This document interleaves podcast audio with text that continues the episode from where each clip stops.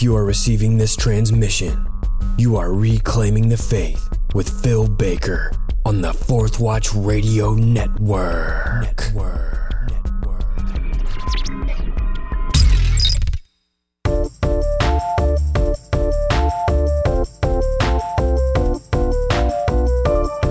Welcome to episode 16 of Reclaiming the Faith, a podcast with a mission to reveal what the earliest Christians believed about the core issues facing us today. I'm your host, Phil Baker. Now let's dig into history.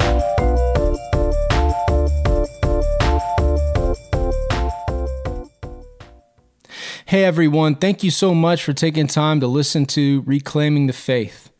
Episode 16 is the second part of my eye opening four part series on genuine historic revivals with my podcasting partner BDK of Omega Frequency, who you can find at omegafrequency.com. Well, here in part two, we look at both scripture and history to determine a few things that genuinely precede revival. And this is an awesome episode that you may want to listen to a few times to make sure that you really soak up all that is discussed. Well, if you're blessed by this episode, I'd really appreciate it if you'd take time to leave an honest review on my iTunes channel, Reclaiming the Faith. And also, if you have any questions, please feel free to contact me at my website, reclaimingthefaith.podbean.com. And you can subscribe to this uh, podcast there as well. And you can email me at emailphilsbaker at gmail.com. And in 2016, I wrote a book called New Wineskins and the Simple Words of Christ. You can find this book on Amazon. And if it's a blessing to you, please leave an honest review there. Also, I'm blessed to be a part of Justin Fall's Fourth Watch Radio Network along with BDK of Omega Frequency, who I do a monthly Q&A show with called Ready with an Answer. And you can contact BDK at omegafrequency.com if you have a question about this episode of Revival that you want us to answer on air. So, uh, yeah, send him a question there and we'll be sure to answer that on Ready with an Answer. And in addition to our own channels, you can find each of our podcasts at the Fourth Watch Radio website or on the Fourth Watch Radio podcast. And finally, the early Christian quotes that I use can generally be found on the CD ROM version of the Ante Nicene Fathers, and you can purchase your own copy for $5 on the Scroll Publishing website. All right, well, let's get into part two of Reclaiming Revival with BDK. So, um, what are a few things that generally precede revival, whether it be like in scripture, like we could see in Acts, or um, or just historically in some of these movements? All right. Well, let's do that. Let's look at it from scripture and let's look at it from um, history because the two won't necessarily contradict each other. Of course. But you'll see different flavors of some things. Right. So let's address this question in basically three ways. First, let's get this out of the way first because I hear a lot of people say that we will never have revival because things are too apostate. It's way too dark in this world and society right now to have revival. I've heard watchmen stand up and say we shouldn't even bother praying for America because God's judging America. Well, now they're saying that God's blessing America, but that's a whole nother podcast. um, but that's what they used to say, right? They're like, why even bother with all this revival stuff? They don't believe that we'll ever see a revival again. Well, here's the thing if everything was going awesome, then there would be no need for revival, right? Right. Dark times, both in the church and the society, have always preceded times of real historical revival.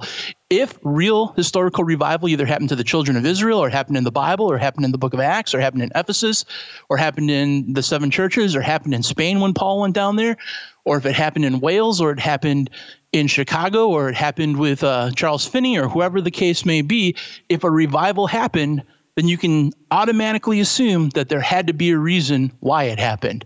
And that's because the church needed to be revived and there needed to be a great awakening. So the fact that we see a lot of evil in society right now and we see a lot of lukewarmness in the church and things look really, really bad is a sign of one of two things approaching judgment or revival. It can be either one. Revival is promised to the children of God, but it's not guaranteed to the children of God. Let me say that again. Revival is promised in Scripture to the children of God, but it's not guaranteed to the children of God.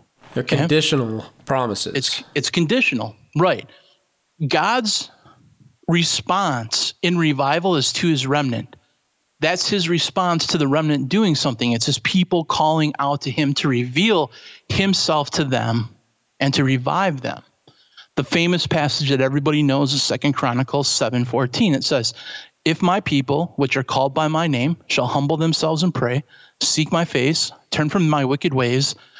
I will hear from heaven, will forgive their sins, and heal their land. Now, notice that. What's the condition here? What's the promise? Is it if society gets its act together, blessings will come? If the nation becomes Christian, then my blessing will come?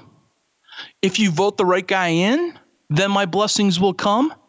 If you take the seven mountains, my blessing will come? If you get a better and bigger church program, my blessings will come. If your mailer looks better than the next guy's mailer, my blessings will come. If your church serves free trade coffee in its lobby versus the schlubs down the street who are using Maxwell Instant, my blessing will come. Is that what he's saying? Is the onus at all on the unsaved or the unregenerate or the works of man? It's if my people my people who are in covenant relation with me, who are born again by the power of the Holy Spirit, which are called by my name, if they will humble themselves, if they will pray, if they will seek my face, and this is key, and turn from their wicked ways. That that that is a is a statement that's a given that your church is preaching against sin and is preaching holiness on a consistent basis. This, this is your church, and the people in your church from the top down are doing for, fearless moral inventories of their life. And they're like, even though we're called by his name, we're not proud enough to say we have it all figured out. We're not proud enough to say that we don't need to pray. No, we need to pray. We need to seek his face. We need to become more holy like he is holy. I'll never be holy enough. God, help me be holy like you're holy. If we do this, then he will hear from heaven. He will forgive their sin. That's revival. Okay? Him hearing from heaven, forgiving their sin is the revival that happens in the church. The healing of the land is the fruit of that. That's the awakening. So that's how that goes. And truth be told, if you want to be really, we want to get down to the nitty gritty and the minutia of this, God has a way of intervening in earth to spur his people into calling out to him in that sort of desperation, contrition, and repentance, which leads us to the second way we're going to address this question. Because there are two general ways for God to get his remnant to wake up, to rise up, and to call out to him and to repent. So this speaks to the events that precede revival. He can either break or shake his church to desperation so that he can find himself a broken people who are praying desperately for God to intervene before it gets to a very dangerous point. Um, if you look at this in the Bible, this is called the shock and awe approach that says judgment first begins at the house of the Lord. And if the righteous scarcely survived, then what of the unrighteous? So God can literally shake his church to the point where their lampstand is either going to get removed or they're going to get revived. And that's one way that God can get a church's attention. He can back them literally up into a corner and say, You guys are either going to die here through persecution, through outright troubles, or straight up apostasy, or whatever way I'm going to shake you, or you're going to take a look around and you're going to be like, I am naked. I think I'm rich, but I'm poor. I think I'm well clothed, but I'm naked. Buy of me gold refined in the fire, right? So, like, that's one way he does it. And the, can I jump in real that, quick? Yeah, of course. Um, man, I think that's like right on point, dude. Um, like you were you were saying in in kind of the intro that the church has to take this like fearless moral inventory of themselves to really be able to see themselves how God sees them, right? And Yeah. and you just quoted Revelation 3 which is God looking at the church. If we believe Jesus is God, which we should, right? Whoever's mm-hmm. listening to this, you know, so Jesus is looking at the church of Laodicea, and it's interesting because the church does not have a correct view of themselves. Like they they are they are self deceived, and it's interesting that like several of the churches in Revelation, in in Revelation two and three, are most likely. I mean, they're self deceived. The view that they have of themselves is not what God sees. So, like in Laodicea, you know, they're like, oh, we're rich, we're wealthy, we don't need anything. But really, God's like, no, that's that's not it, guys. You know, you're wretched, you're miserable, you're poor, you're poor, you're blind, and you're naked. So I advise you to come to me so that you become rich. You know, come to me so that you can have your eyes healed. All these things, and you may clothe yourself. All this stuff. And he's not even in the in the church you know, the whole behold, I stand at the door and knock. If anyone comes and hears my voice and opens the door, I will come into him and dine with him. I mean, that's specifically written, as I read it, to the church at Laodicea. Yeah. So, like, that church is so unbelievably deceived, self deceived. They're having church every week, and Jesus isn't even a part of it. You know? And they, they probably have great programs, and Jesus isn't even inside. He's he's not giving like a it's not like a plan of salvation to an unbeliever. Right. He's not taking an altar call. Right. He's rebuking them right. big time. Yeah, this is a plea for revival for them, you know. If there ever Well, can I- was one. Go ahead. Yeah. Can, can I take it one step further? Yeah, go. The reason that these people didn't see themselves properly is because they had a misinformed vision of Jesus. right. And so if do you we. look at the yeah, and if you look at the seven churches, right? These were seven historical churches. I'm not a dispensationalist, but um, these seven churches were dealing with seven legitimate things going on in each one of their churches, and it was affecting because they were in close proximity to each other. They were affecting other churches. They were affecting themselves. Um, two of the churches got good reports. Right. But what Jesus is basically doing, if you look, all the letters follow a pattern. Jesus comes up and he says something about himself. He says, like, this is who I am. I'm either the living witness, or I'm the one who holds the seven churches in my hand, or I'm the faithful and true witness. I'm the one who has the two edged sword in my mouth. He he says all these things and he proclaims who he is. And then he tells the church what they're doing good. Basically, he's saying, you know, if I was in your town, if I was still alive, if I never left the earth, these are the sort of things that I would be all about. I would be about helping the poor like you guys help the poor. I would be about exposing these false prophets like you expose these false prophets. But then he takes the churches to task for tolerating things that Jesus would never tolerate. Hmm. He's like, I wouldn't tolerate that that that Jezebel. You shouldn't tolerate that Jezebel. I wouldn't tolerate the Nicolaitans but you tolerate the Nicolaitans. Jesus is drawing a line of demarcation because he, what does he call us to be? So the whole purpose of us being ambassadors is to thoroughly be accurate representations of Christ. Um, and that's the purpose of revival, right? It's to get this junk out of our lives. It's to get us to see Jesus for real, to see who he really is. And then for the Holy Spirit to reveal that to us. And then for us to say, well, are we living up to that, that high calling in Jesus? And if not, then Holy Spirit, grant me the power to do that. Baptize me anew and afresh. Empower me to be more like Christ and less like myself. Help me take my thoughts captive.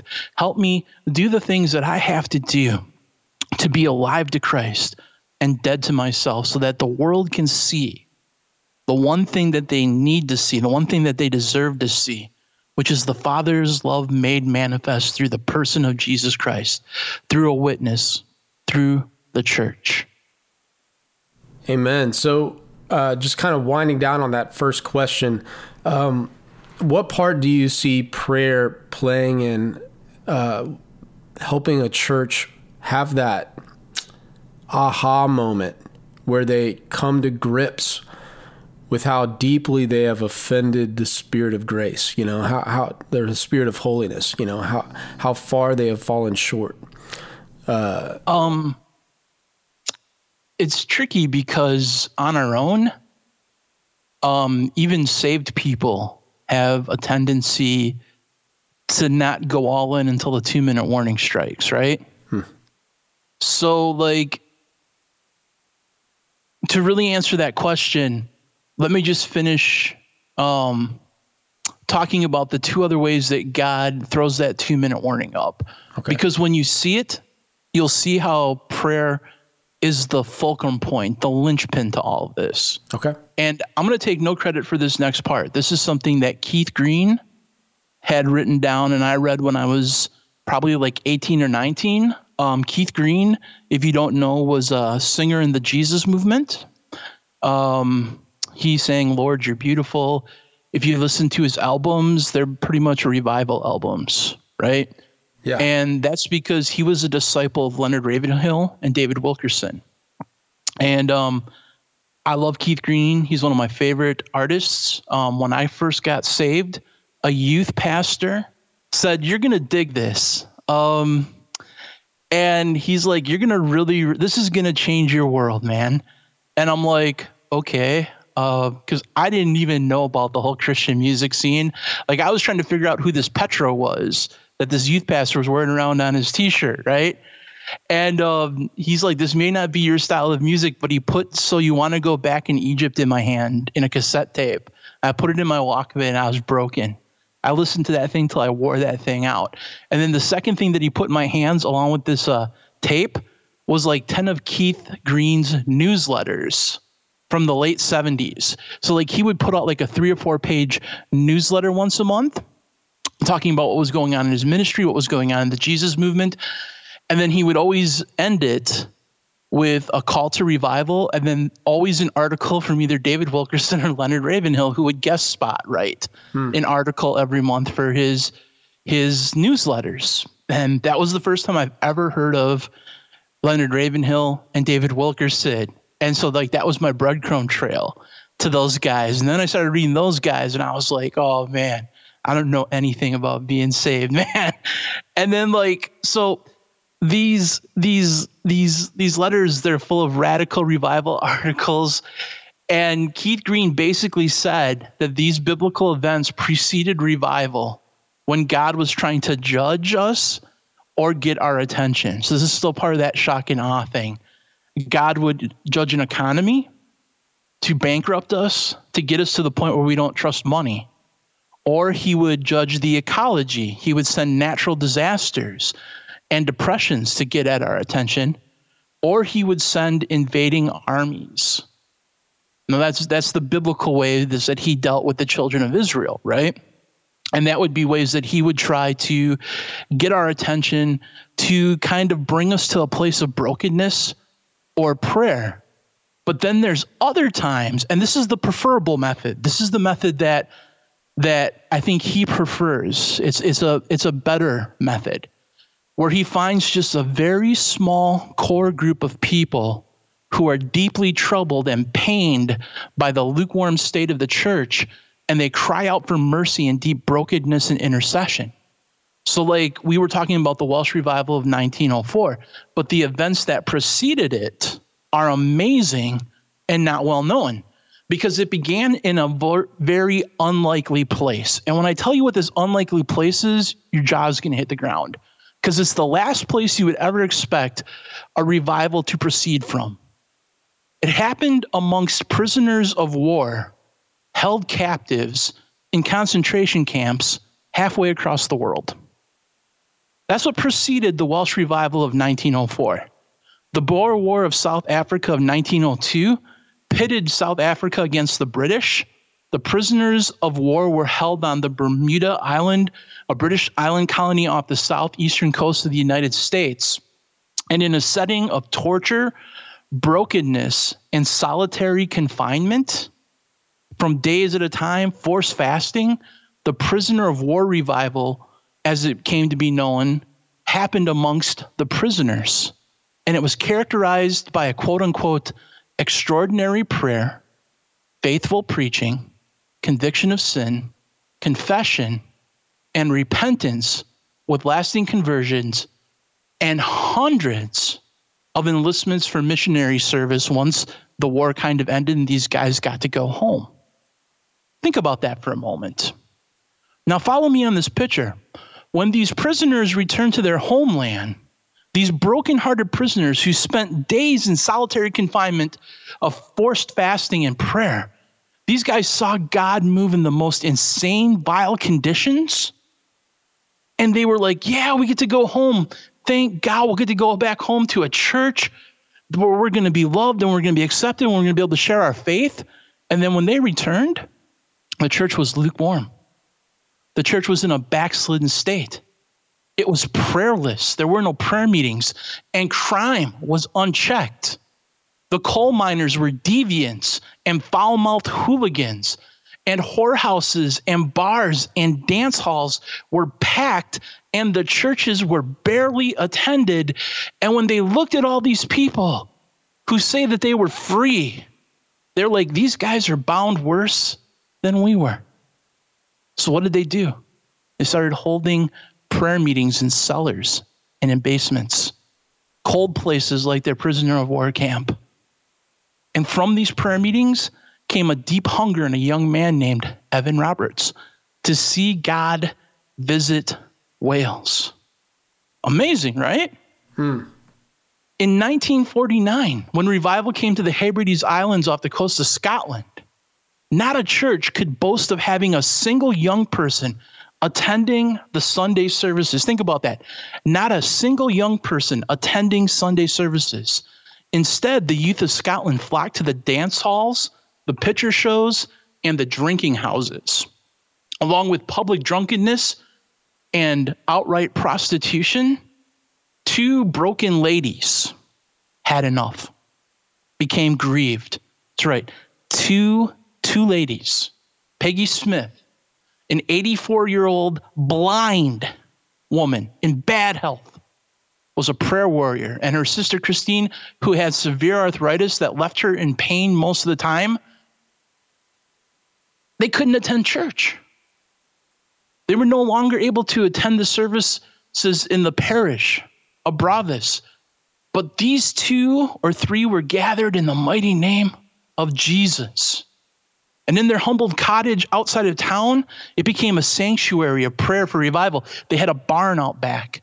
And as the two sisters prayed together, blind Peggy had a legitimate vision of the churches crowded once again with youth. And when that happened, she sent for her minister. Now, the Reverend James Murray McKay visited the two shut ins and listened intently to the account of the vision. And he was startled because his own wife had a similar dream only a few weeks earlier. And neither the pastor nor his wife told anyone of the dream, but Peggy's vision confirmed it in the mouth of two or three witnesses. And the pastor knew what he had to do next. Even though his congregation was very small, they were very faithful. And he called his leaders and whoever else would come out to that barn for prayer. For three months they prayed, two nights each week, among bales of straw in a local barn. They asked God to send revival. Then it seemed like nothing was happening. They were spinning their gears, they were spinning their wheels. And after several months of these prayer meetings, a young deacon began reading something very simple from the scripture. And he said this Who may ascend unto the hill of the Lord? Who may stand in his holy place? He who has clean hands and a pure heart. He was reading from Psalms 24, verses 3 through 4. He paused, he closed his Bible, and began to speak. And he said something super radical and, and probably very disrespectful. He says, It seems to me so much humbug to be waiting and to be praying when we ourselves are not rightly related to God. And lifting his hands towards heaven, he prayed, Oh God, are my hands clean? Is my heart pure? This was actually the start of the revival because this is when God showed up amongst that group of people and turned them into a zealous prayer warrior army. So to answer your question, the the, the turning point wasn't so much um, God save all these people out there. It was, God, are my hands clean? Is my heart pure? Am I the reason that there's not scarcely a young person in this church? Am I a bad witness? Am I the reason that people are drunk and going to hell? Do I condone sin? Do I do this? Do I do that? And when this young man started confessing his sin as part of the intercession process, that's when God showed up, right? And because God showed up in revival, this led them to calling Duncan Campbell, who was a Scottish evangelist, to come and to bring an awakening to the country, to the, community in the Hebrides Islands. And then finally, we have the layman's revival of 1857 through 1861. And this one's super interesting because there are so many parallels to today's situation that if you have an ear to hear and eyes to see, you're going to catch this immediately. And if there was ever a case to say, hmm, God showed up in a very similar situation, maybe he'll show up again. And he showed up in kind of a very unique way that might make a lot of church leaders very uncomfortable, but he showed up unmistakably. And this is an amazing story. So, like, there were two great awakenings in the 1830s and the 1840s.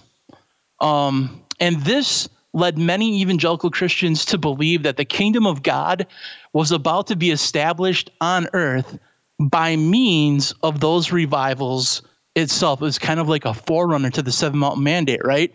They were like, ooh, we've had these two great awakenings in the last two decades. That means God is going to make everything good. Revivals on the upswing. The kingdom of God is going to be established on earth. And in light of this expectation, a Baptist layman gained a large following amongst evangelical ministers and congregations alike. His name was Captain William Miller, and he announced that Jesus would return on April 23rd, 1843. And his conclusions were based on his own personal study of the prophetic scripture, which focused on mystical meanings of the numbers found in Daniel and Revelation and signs in the heavens and in the moons. Not making that up.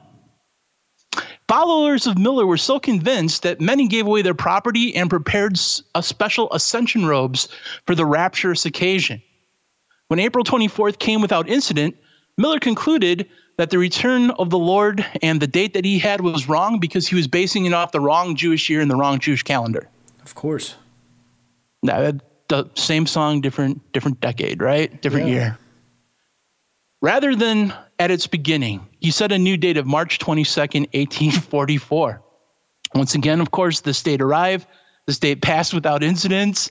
And then he began to set a series of other dates, all of which proved, of course, to be untrue. Now, his extra biblical theology and numer- numerology, numero- eh, his numerology, numerology, Yep, all those shenanigans had a def- damaging effect on the credibility of Christianity throughout American society. Basically, people were laughing at these prophetic shenanigans. But while that was going on, suddenly an economic boom took place. The U.S. won the Mexican American War of 1845, and soon after that, the discovery of gold happened in California in 1849. So now we have like a booming economy. We have national pride because we were winners. We're a nation of winners, Phil. We're winners. It's all about winning. Winning. Then in Canada, yeah. Then in Canada, the War of 1812 got settled followed by the rebellion of 1837.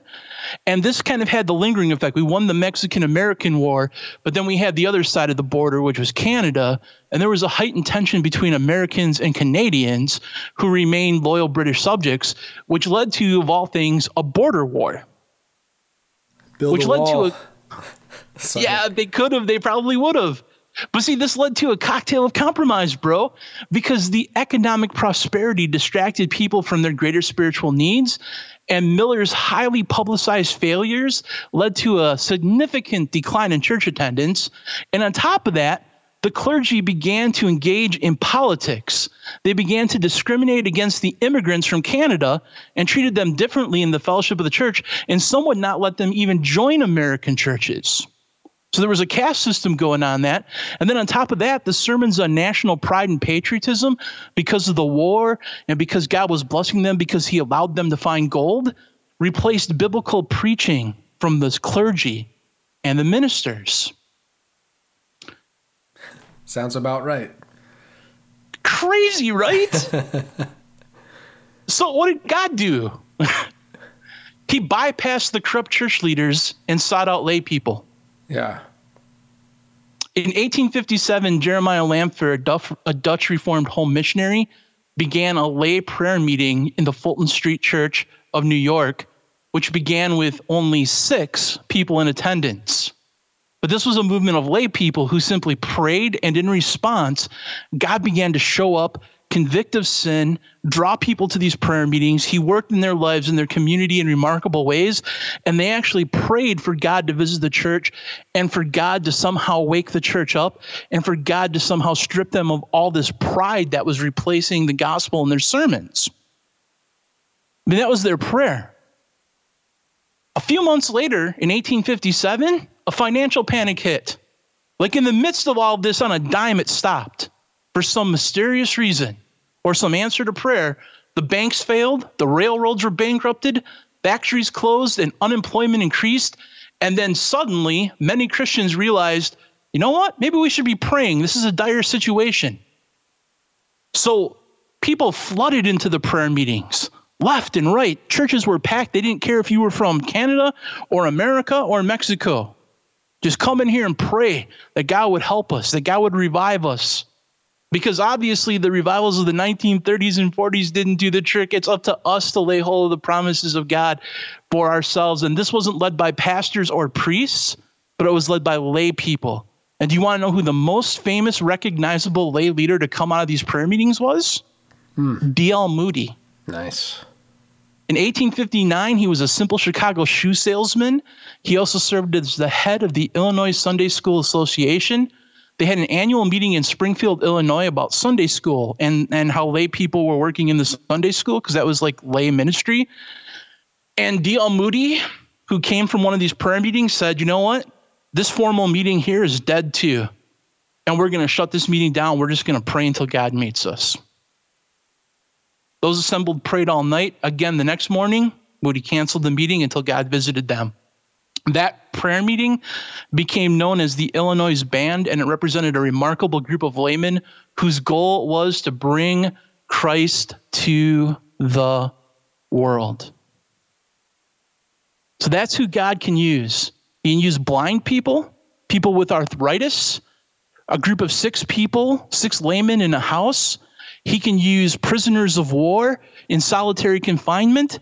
He chooses the most unlikely people and bypasses all the programs, all the pride, and and I'm not trying to rip on pastors because there are pastors out there that have tremendous hearts for God. And there are pastors that God wants to use legitimately as shepherds of their congregation to lead them in true biblical revival. But a lot of times, if we get caught up in all of these crazy things that are going on, God will just look for the remnant. Because there's always going to be somebody praying in a barn. And there's always going to be some old person who can't get out of their chair, but, but loves to, to speak to their father and just praise and praise and praise. There's always going to be someone who has a hunger and a heart for God. And God has a way of kind of seeking those people out in dire circumstances and using them tremendously and mighty. So that's some of the things that precede true biblical revival.